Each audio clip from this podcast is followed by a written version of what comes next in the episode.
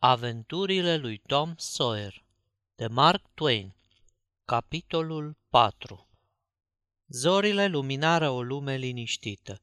Razele soarelui se revărsau ca o binecuvântare asupra pașnicului târgușor. După gustarea de dimineață, mătușa Poli ținu slujbă religioasă în familie. Începu printr-o rugăciune clădită pe temelii solide de citate biblice, cimentate între ele cu un strat subțire de idei originale. Din vârful acestei clădiri, de pe muntele Sinai, dete drumul uneia din cele zece porunci. După asta, Tom se duse în pustie, ca să spunem așa, adică se apucă să-și învețe versetele. Sid învățase lecția cu câteva zile înainte – Tom lupta din răsputeri să țină minte cinci versete. Alesese o parte din predica de pe munte, fiindcă alte versete mai scurte nu putuse găsi. După o jumătate de oră, dobândise o vagă idee despre lecție, dar numai atât, căci mintea lui străbătea întregul câmp al gândirii omenești, iar mâinile ei neastâmpărate se îndeletniceau cu tot felul de jocuri odihnitoare. Mary luă cartea să-l asculte. El începu să bâșbâie ca prin ceață. Fericiți cei... Uh, uh, săraci, da, săraci, fericiți cei săraci uh, uh, cu Duhul, cu Duhul, fericiți cei săraci cu Duhul, că ei, ei, că a lor, că a lor, fericiți cei săraci cu Duhul, că a lor este împărăția cerurilor. Fericiți cei ce plâng, că aceea, aceea se, aceea se, v, o, vor, a, da, vor, că aceea se vor, că aceea se vor, uh, uh, vor plânge, uh, fericiți cei ce vor, cei ce vor, uh, ce vor plânge, că aceea, că aceea se vor... Ce se vor? De ce nu-mi spui, Mary? Cum poți să fii așa rea? Vai, Tom, nerod mai ești, nici prin gând nu-mi trece să te necăjesc. Cum poți să crezi așa ceva? Du-te și mai învață. Nu te descuraja, Tom, să vezi că ai să poți și când ai să știi bine, o să-ți dau ceva frumos. Hai, Fii băiat de treabă. Bine, dar ce-mi dai, Mary? Hai, spune, ce? Ai răbdare. Dacă îți spun că e ceva frumos, poți să mă crezi. Așa e, Mary, ai dreptate. Bine, mă pun iar pe tocit. Și se puse iar pe tocit. Împins de curiozitate, cât și de dorința de câștig, se apucă să învețe cu atâta însuflețire, încât ajunse la un rezultat strălucit.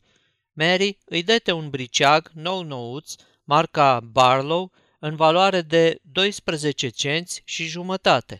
Tom era beat de fericire. Adevărat că briceagul nu tăia de fel, dar era chiar Barlow, așa că Tom avea de ce să fie mândru. Nu știu cine le-a băgat în cap băieților din vest că existau contrafaceri după o armă ca asta – Niciodată n-am să înțeleg cum puteau crede unii asemenea lucru. Străduindu-se, Tom izbuti să cresteze muchia bufetului și tocmai se pregătea să împodobească în același fel și biroul când fu chemat să se îmbrace pentru școala de duminică. Mary îi dădu un lighean și o bucată de săpun. Tom ieși cu ele afară și așeză ligheanul pe un scăunel, muie săpunul în apă și îl puse iar jos – își suflecă mânecile, vărsă binișor apa în țărână, apoi intră în bucătărie și începu să-și șteargă de zor obrazul cu prosopul agățat după ușă. Dar Mary îi luă prosopul și îl dojeni. Nu ți-e rușine, Tom? Ce ți așa frică de apă? Hai, fii băiat cu minte și spală-te. Tom se cam fâstăci. Mary îi puse iarăși apă în lighean. De data asta Stătu câtva timp a plecat deasupra ligheanului până să prindă curaj, apoi răsuflă adânc și începu. Când intră în bucătărie, cu amândoi ochii închiși și bâșbâind cu mâinile întinse după prosop, Dârele de clăbuc și de apă ce îi se prelungeau pe față dovedeau îndeajuns de grăitor intențiile lui onorabile. Dar când se arătă de după prosop, înfățișarea lui tot nu era mulțumitoare. Zona curată se sfârșea brusc în dreptul bărbiei ca o mască. Mai jos începea un ținut întunecos și neirigat, care îi cuprindea tot gâtul și ceafa. Mary se hotărâ să le ia ea în primire. Când ieși din mâinile ei, Tom era om ca toți oamenii, fără deosebire de culoare. Părul, bine udat, era periat cu îngrijire, iar cârlionții scurți, așa fel rânduiți, încât produceau un efect general cochet și simetric. Când scăpa de sub supraveghere, băiatul își descrețea părul cu multă trudă și îl netezea cât putea. Cârlionții îi umpleau viața de amărăciune, deoarece îi socotea ceva femeiesc. Mary îi aduse rândul de haine pe care, de doi ani încoace, le purta numai duminicile. Erau numite hainele alelalte, ceea ce ne arată cuprinsul garderobei lui. După ce se îmbrăcă singur, fata îl mai dichisi, îi încheie până la gât haina curată, îi răsfrânse gulerul mare al cămășii peste umeri, îi zbârli iar părul cu peria și la urmă îi așeză pe creștet pălăria pestriță de pai.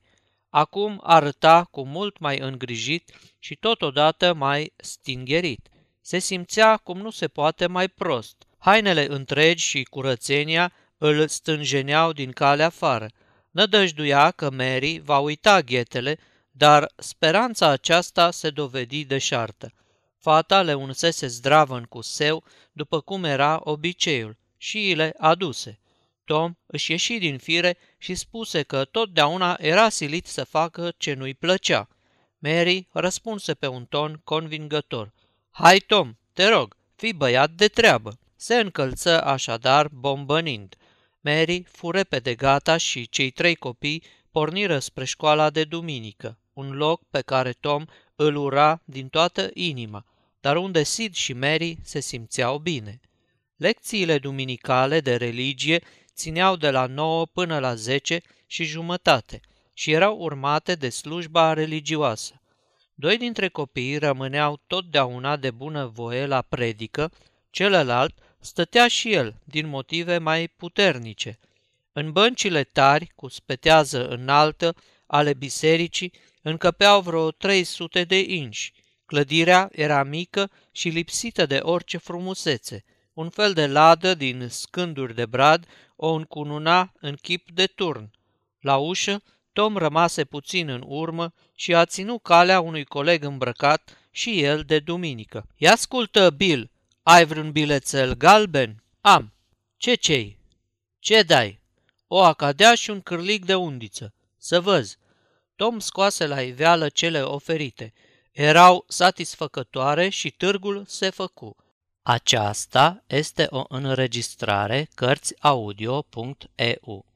Toate înregistrările Cărțiaudio.eu sunt din domeniul public. Pentru mai multe informații sau dacă dorești să te oferi voluntar, vizitează www.cărțiaudio.eu. După asta, Tom negocie două bilete albe pe trei bilețele roșii și alte câteva nimicuri pe două bilețele albastre. Pândi și pe alți băieți care soseau la timp și de vreun sfert de oră tot cumpără bilete de diferite culori. După aceea intră în biserică, într-un cârd de copii, care de care mai sclivisiți și mai gălăgioși, apoi se duse la locul lui și se luă la harță cu primul venit. Învățătorul, un om în vârstă, interveni. Cum își luă ochii de la el, Tom trase de păr pe un băiat din banca din față și când băiatul întoarse capul, Tom se prefăcu că citește cu atenție. După aceea îl înpunse pe un altul cu un ac, pentru plăcerea de a-l auzi țipând, și se alese iar cu o mustrare de la învățător. Toți din clasa lui Tom erau după același calapod, neastâmpărați, gălăgioși și poznași, când venea timpul să spună lecțiile, niciunul nu-și știa ca lumea versetele. Profesorul trebuia să le sufle într-una de la început până la sfârșit. Totuși, până la urmă, cu chiu cu vai o scoteau la capăt și fiecare își primea răsplata sub formă de bilețele colorate pe care era tipărit un citat din scriptură. Un bilețel albastru era răsplata pentru două versete știute pe de rost. Zece bilețele albastre prețuiau cât unul roșu și puteau fi schimbate pentru un asemenea bilet, zece bilețele roșii făceau cât unul galben. Pentru zece bilețele galbene, directorul fericea pe școlar cu o Biblie legată în pânză, care costa 40 de cenți în acele timpuri. Câți dintre cititorii mei ar avea siguranța și răbdarea să memoreze 2000 de versuri, chiar și în schimbul unei Biblii ilustrate de Dore. Totuși, Mary dobândise în felul acesta două Biblii, după o muncă răbdătoare de doi ani, iar un băiat strânse patru sau cinci exemplare. Recitase odată trei mii de versete în șir, dar își încordase într-atât mintea, încât, începând din ziua aceea, rămăsese aproape cretin, un mare ghinion pentru școală, fiindcă, la zile mari, când era de față lume străină, directorul pe el obișnuia să-l scoată și, după cum spunea Tom, cu el se fălea. Numai școlarii mai mari izbuteau să-și păstreze bilețelele și să se țină de această muncă plicticoasă un timp destul de îndelungat pentru a dobândi o Biblie, așa că înmânarea unui asemenea premiu era o împrejurare rară și vrednică de ținut minte. Premiantul era în ziua aceea un personaj atât de măreț și de admirat, încât în inima fiecărui școlar se aprindea o ambiție, care adesea dăinuia două săptămâni. Se prea poate ca amintea lui Tom să nu fi râvnit serios la asemenea hrană, dar fără îndoială că sufletul lui jinduia de mult la faima și strălucirea legată de cucerirea premiului. La timpul cuvenit, directorul școlii se urcă pe amvon și porunci luare aminte. Ținea în mână o carte de imnuri religioase, între ale cărei file își vârâse degetul arătător. Când un director de școală duminicală rostește obișnuita cuvântare introductivă, trebuie neapărat să țină în mână o carte de imnuri religioase, după cum un cântăreț solist la un concert nu-și face intrarea fără o partitură în mână. De ce? Nu se știe, fiindcă nici cartea de imnuri religioase, nici partitura nu sunt vreodată consultate de bietul om. Directorul nostru era o făptură firavă de 35 de ani, cu o bărbiță de țap și cu păr scurt, de culoarea nisipului. Purta un guler înalt și țeapăn, cu marginea de sus aproape până la urechi și ale cărui vârfuri se îndoiau în afară, în dreptul colțurilor gurii, o îngrădire care îl silea să privească drept înainte și să întoarcă capul cu trup cu tot când voia să se uite într-o parte. Bărbia îi era proptită într-o cravată înnodată ca o fundă, lată și lungă cât o bancnotă și cu marginile în franjuri. Purta ghete cu vârfurile întoarse mult în sus, după moda zilei, ca niște tălpice de sanie, efectul acesta îl obțineau tinerii de pe atunci cu multă răbdare și trudă, șezând ore întregi cu vârfurile picioarelor apăsate pe un perete. Domnul Walters avea o înfățișare gravă și era sincer și cinstit până în fundul sufletului. Respecta într-atâta lucrurile și locurile sfinte și într-atâta le deosebea de cele lumești, încât, fără să-și dea seama, glasul cu care vorbea la școala de duminică dobândise o anume intonație care îi lipsea cu desăvârșire în zilele obișnuite ale săptămânii.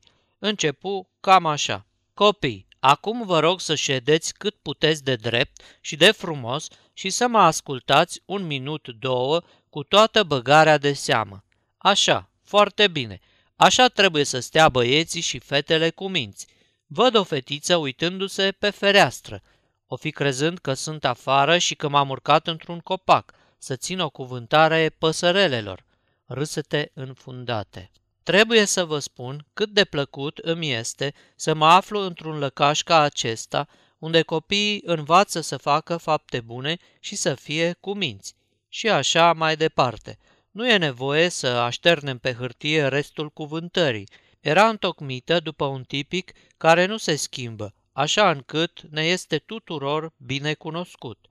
Ultima parte a cuvântării fu știrbită de neastâmpărul unor copii răi care își reluaseră înghiontelile și alte năzbâtii distractive. Șoaptele se răspândeau în valuri tot mai gălăgioase, atingând la răstimpuri chiar și stânci izolate și de neclintit, cum erau Sid și Mary. Dar când glasul domnului Walters se potoli, tot zgomotul încetă și încheierea discursului fu întâmpinată cu o revărsare recunoscătoare de tăcere – cele mai multe șoapte se stârniseră din pricina unei întâmplări oarecum rare, intrarea unor oaspeți. Notarul Thatcher, însoțit de un bătrân pirpiriu, de un domn frumos și voinic, de vârstă mijlocie, cu păr cărunt și de o doamnă impunătoare, care, fără îndoială, era soția celui din urmă. Doamna ducea de mână un copil. Până atunci, Tom stătuse ca pe ghimpi, se tot frământa, parcă îl înțepa și îl rodea ceva. Apoi mai avea și conștiința încărcată. Nu putea să se uite în ochii Amiei Lawrence. Nu putea îndura privirea ei iubitoare. Dar în clipa în care o văzu pe fetița nou venită, sufletul îi se umplu de o fericire fără seamăn. În clipa următoare, începu să facă pe grozavul pe cât putea – ghiontindu-și vecinii, trăgându-i de păr, schimonosindu-se în fel și chip, pe scurt, folosindu-se de toate meșteșugurile ce-i păreau potrivite pentru a vrăji inima unei fete și a-i câștiga admirația. Doar amintirea rușinii pățite în grădina acelui înger îi cam tulbura fericirea. Nu era însă mai mult ca o urmă de nisip, repede ștearsă de valurile de fericire ce se revărsau asupra-i.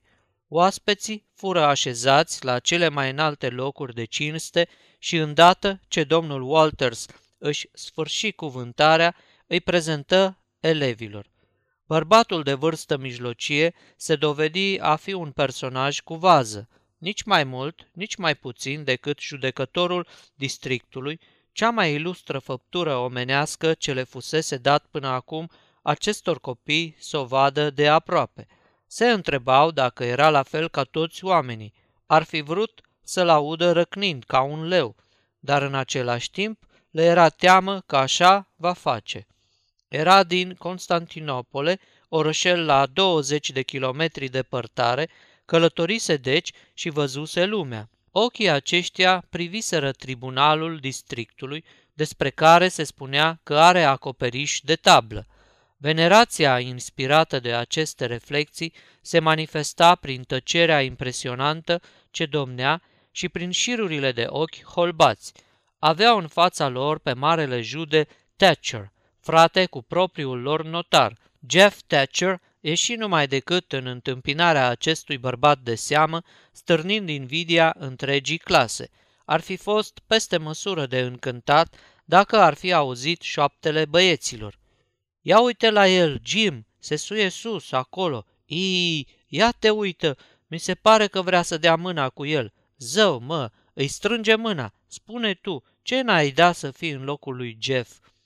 Domnul Walters începu să-și arate importanța căutând să facă tot felul de treburi și trebușoare oficiale cu și fără rost. Dădea porunci, pronunța sentințe, împărțea instrucțiuni încolo și încoace – Bibliotecarul își arătă importanța și el, alergând de colo până colo, cu teancuri de cărți în brațe și făcând împrejurul lui larma cu care se mângâie de obicei oamenii mărunței. Tinerele învățătoare își arătau importanța aplecându-se cu drăgălășenie asupra școlarilor pe care mai adineauri îi trăseseră de urechi, ridicând cu gingășie degete amenințătoare spre băiețașii răi și mângâindu-i drăgăstos pe cei buni.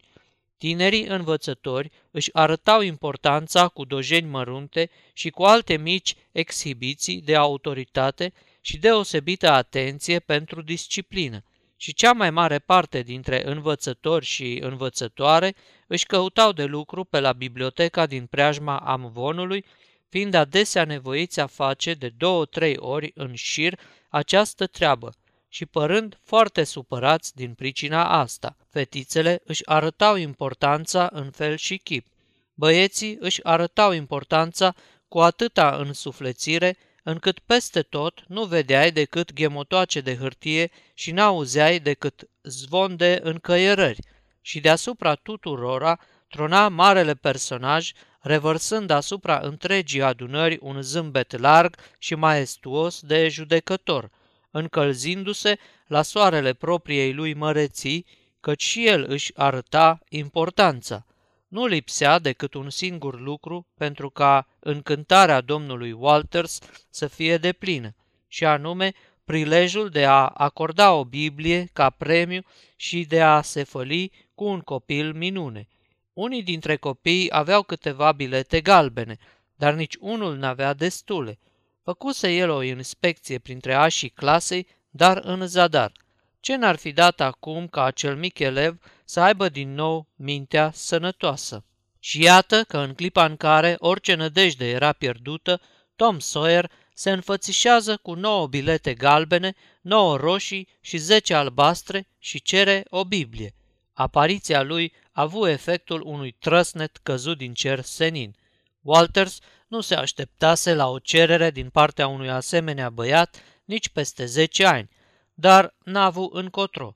Dovezile erau în regulă și indiscutabile.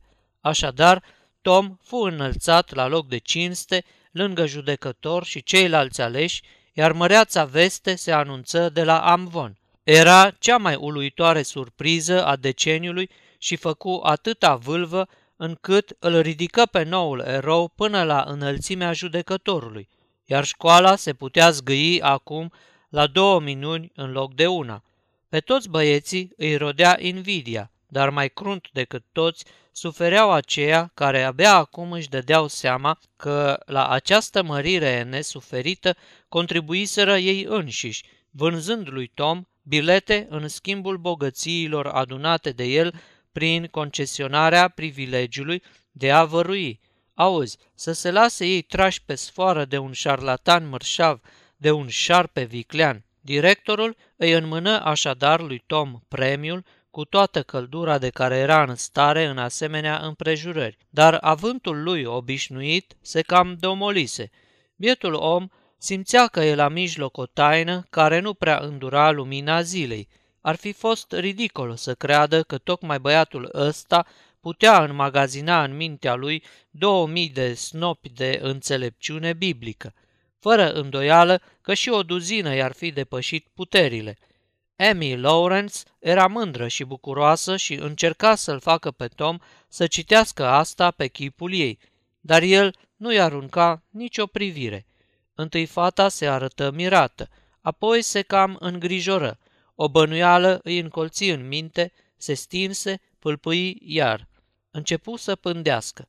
O privire strecurată pe furiș îi dezvălui o sumedenie de lucruri. Inima îi se frânse brusc. Era geloasă, copleșită de mânie, o podidi plânsul. Îi ura, îi ura pe toți și pe Tom mai mult ca pe oricare altul. Tom fu prezentat judecătorului, dar parcă avea limba legată – Abia mai răsufla de tare ce îi se zbătea inima, în parte din pricina mărăției copleșitoare a omului în fața căruia se găsea, dar mai ales fiindcă acest om era tatăl ei.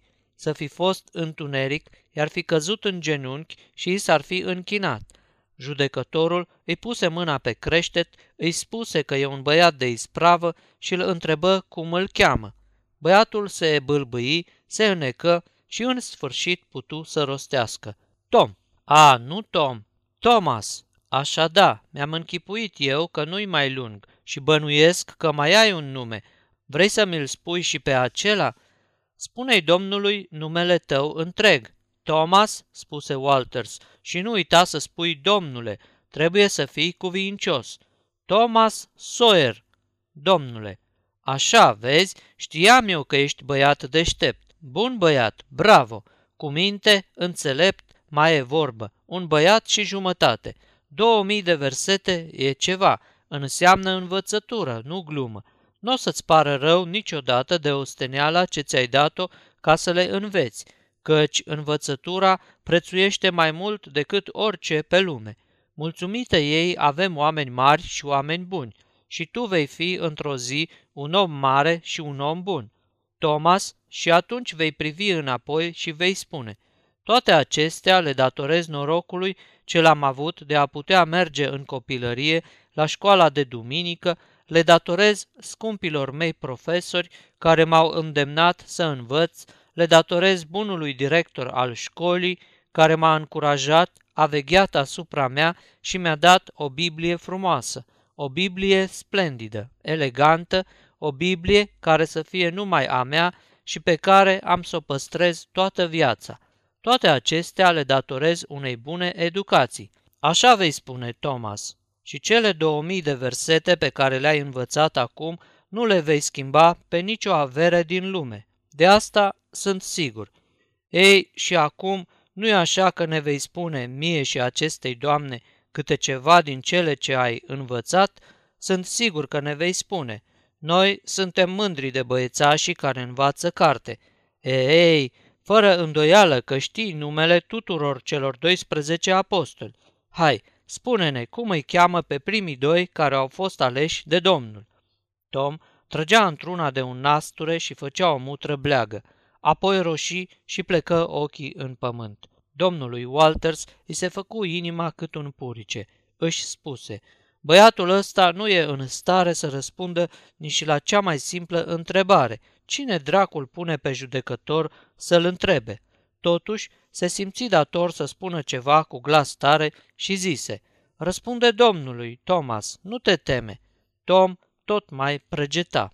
Haide, nu-i așa că mie îmi spui?" zise doamna. Pe primii doi apostoli îi chema David și Goliat. Să fim milostivi și să tragem perdeaua asupra celor ce au urmat. Sfârșitul capitolului 4